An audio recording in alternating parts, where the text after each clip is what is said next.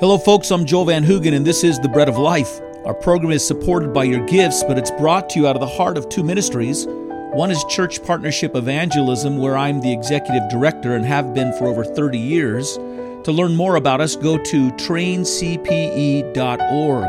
The other sponsoring ministry is the Bread of Life Fellowship, where I'm the Bible teacher. We meet in the Old White Church in the Warm Springs area of Boise for worship every Sunday at 11 a.m. Today we finish our last message on Naaman from 2 Kings chapter 5. This foreigner has been saved by God. He's been changed by God. He knows very little about this newfound faith in God, but he does know that he will worship this God alone. And he does desire to live before God and be seen by him at all times. This desire of Naaman's is in contrast to the servant of Elisha, Gehazi. Gehazi has been exposed to much truth and knows it all, knows it well, and yet wants to remain hidden from God and not seen. We must conclude as a result that Gehazi has never truly believed what he knew and so remains at heart unsaved and unchanged, or we must conclude that Gehazi has lost his first love and turned in spirit from the joy that is found in being in God's presence, in which case this man needs to repent and return to his first love. There are three options for you a changed man like Naaman, or unchanged like Gehazi, or cold hearted like Gehazi? Which are you? Let's decide today. Gehazi wants the reward that Elisha has turned down. He wants it. He sees that he thinks to himself, Elisha has missed his opportunity. I don't know what, what Elijah was doing. That was crazy. We can use these things. He has accompanied Elisha through much of his ministry. He has seen the miracles that Elisha has performed, and he's heard over and over again the instruction of, from God's word and God's lips that Elisha has delivered to the people of Israel.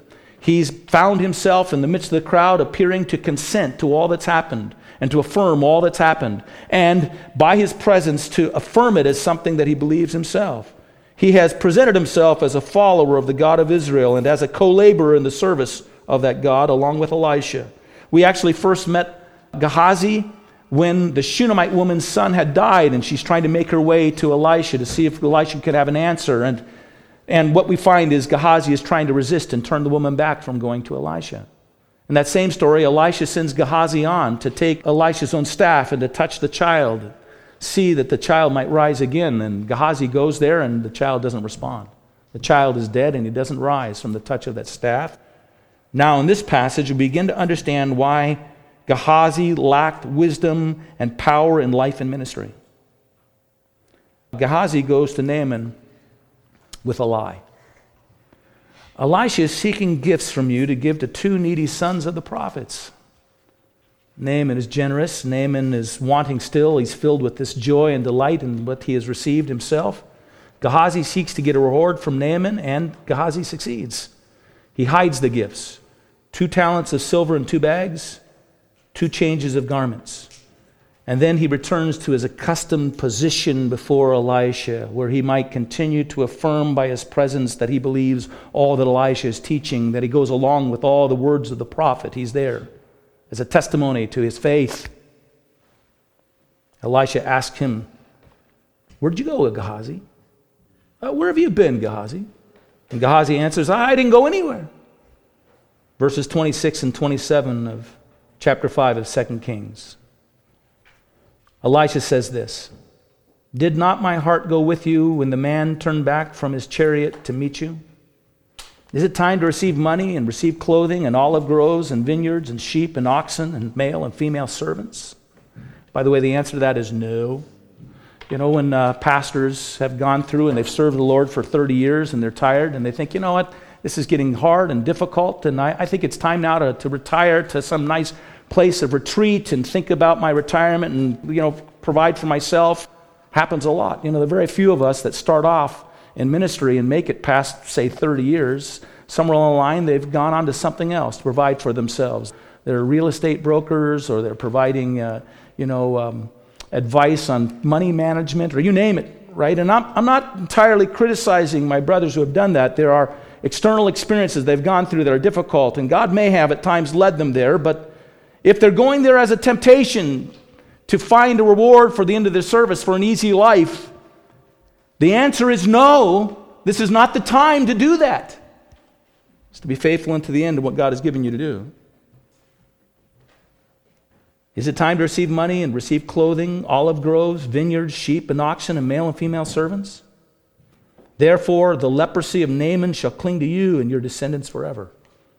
And then we read, and Gehazi went out from his presence leprous as white as snow. One leper, Naaman, seen and known of God and cleansed. One assumed follower and servant of the living God, Gehazi, seen and known, and departing as a leper himself.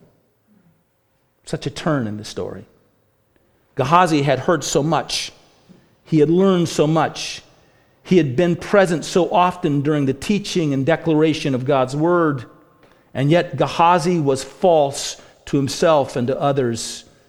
He seems to have not believingly, but testingly asked the same question that Naaman had asked, but with a different answer. Does God see? Does God know? Does God see? Does God know? Maybe actually he had not even given a thought to it.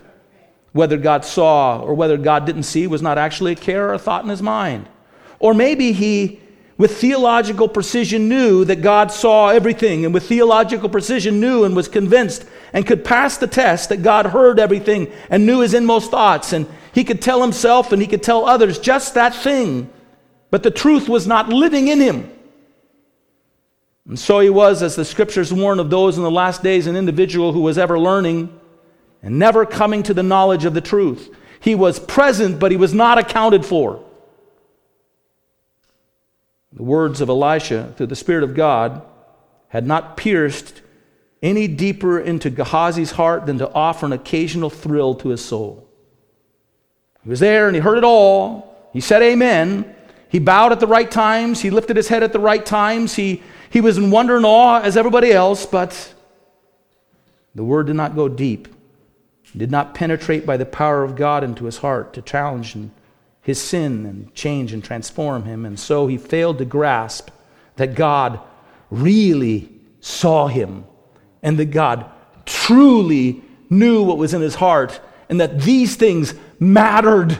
They mattered. In the book of Ezekiel, I can't remember which chapter it is in, Ezekiel laments that those who come to hear him speak and hear him teach and hear what he has to say receive his words just like colorful songs of a romance song, just like a minstrel singing interesting words that move the heart, but it doesn't penetrate into their souls. I was thinking about that the other day. There are some of us who might craft sermons and write our sermons in love. I do. I love words. I like the way they're written. I like them to sound good and come good to the ear, and I hope that they will make their point as a result. But it's possible that a person can love writing all the right words, and he might even embellish himself in the language of our salvation, right? But it's only a song sung by a minstrel. It's only a romanticizing of God's truth, but it isn't transforming the life. They're present, but they're unaccounted for before the Word of God. That's what's happening with Gehazi here. That's what happens so oftentimes. You could spend your life attending church services, being a part of a movement, and never be truly moved by God. Never be impacted by His Word to be changed and transformed, and it's real and it's genuine. And it, it happened there before Elisha. It can happen here, it can happen anywhere. What was a comfort to Naaman is now a curse for Gehazi. Naaman knew so little of the truth, but what he knew he openly received and it changed him. Gehazi knew so much of it, but fiddled away with it unimpacted and unchanged, and so he left exposed in the leprosy of his own sin. Think about this for a moment. It was God's grace that let leprosy form on the brow of Naaman. It was God's grace that let this leprosy show up on his life. He saw that he wasn't perfect. He saw his own sin. He couldn't ignore it. He saw it and it, it forced him to seek and find God's healing and God's answer. And, Naaman heard the words of a little saved girl who was saying that there was power with the God of Israel to heal him, and it led him to go to Israel and find the place and find the one who would direct him how God might bring healing to his life, and ultimately led him to profess that God was God alone and that he would worship him only. And it was God's grace that let leprosy show up upon his life. It's God's grace now that lets leprosy show up in the life of Gehazi. We can only pray that as a result, Gehazi will seek and find what Naaman found from afar and what he had missed while so close. It's God's grace that exposes your sin in your life with a telling blow. Not and so you can wrap yourself back up in your theology, not so you can go back and find the next place where you can genuflect and get amidst the crowd again to assure yourself but so that you can see what God sees and know for a moment what God knows about you. Confess it and draw in upon Jesus as never before. You are seen and known of God. And that reality, when it dawns on you with force from the Spirit of God, will come to you either as a great comfort as it did for Naaman, the changed man, or as an exposure to judgment as it did for Gehazi, the religious man. Either way, here's what you should pray God, give me that revelation. May it lead you to take what God freely gives. And then, knowing that you're seen and known, to take it again and again and again. Let's bow our heads and let's pray. How easy it is to slip into places of occupation and where we occupy a position where we occupy a understanding before others that, oh God, is not true to what you see and what you know and what you understand about us. We thank you for the flashing sword of the Holy Spirit that divides between the soul and the spirit, the bone and the marrow, that reveals the deep need in our life and exposes the treachery of sin within us and our own deceitful self propaganda God, in this day and age in the church, what is so desperately needed is an encounter with the living God. That your spirit would unmask and unfold these things before others. We um, thank you, oddly enough, for the failings and the sufferings for individuals who wander away from the church, for those whose sin is exposed in their behavior.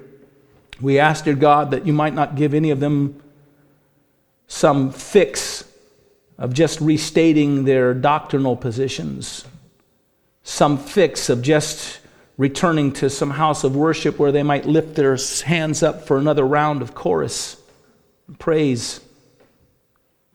We pray instead, O oh God, let the leprosy reside upon them until they cast themselves before you and cry out to you with desperation that you might meet them as sinners and lepers and might make them whole and clean by your gift of grace.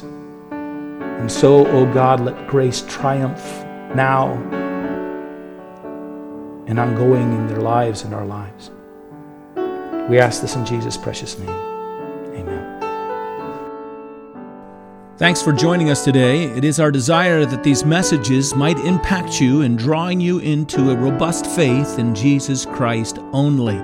This has been the Bread of Life, a ministry of Church Partnership Evangelism and the Bread of Life Fellowship in Boise, Idaho. For a copy of this message, just go to breadoflifeboise.org. Until the next time, may the Lord bless you.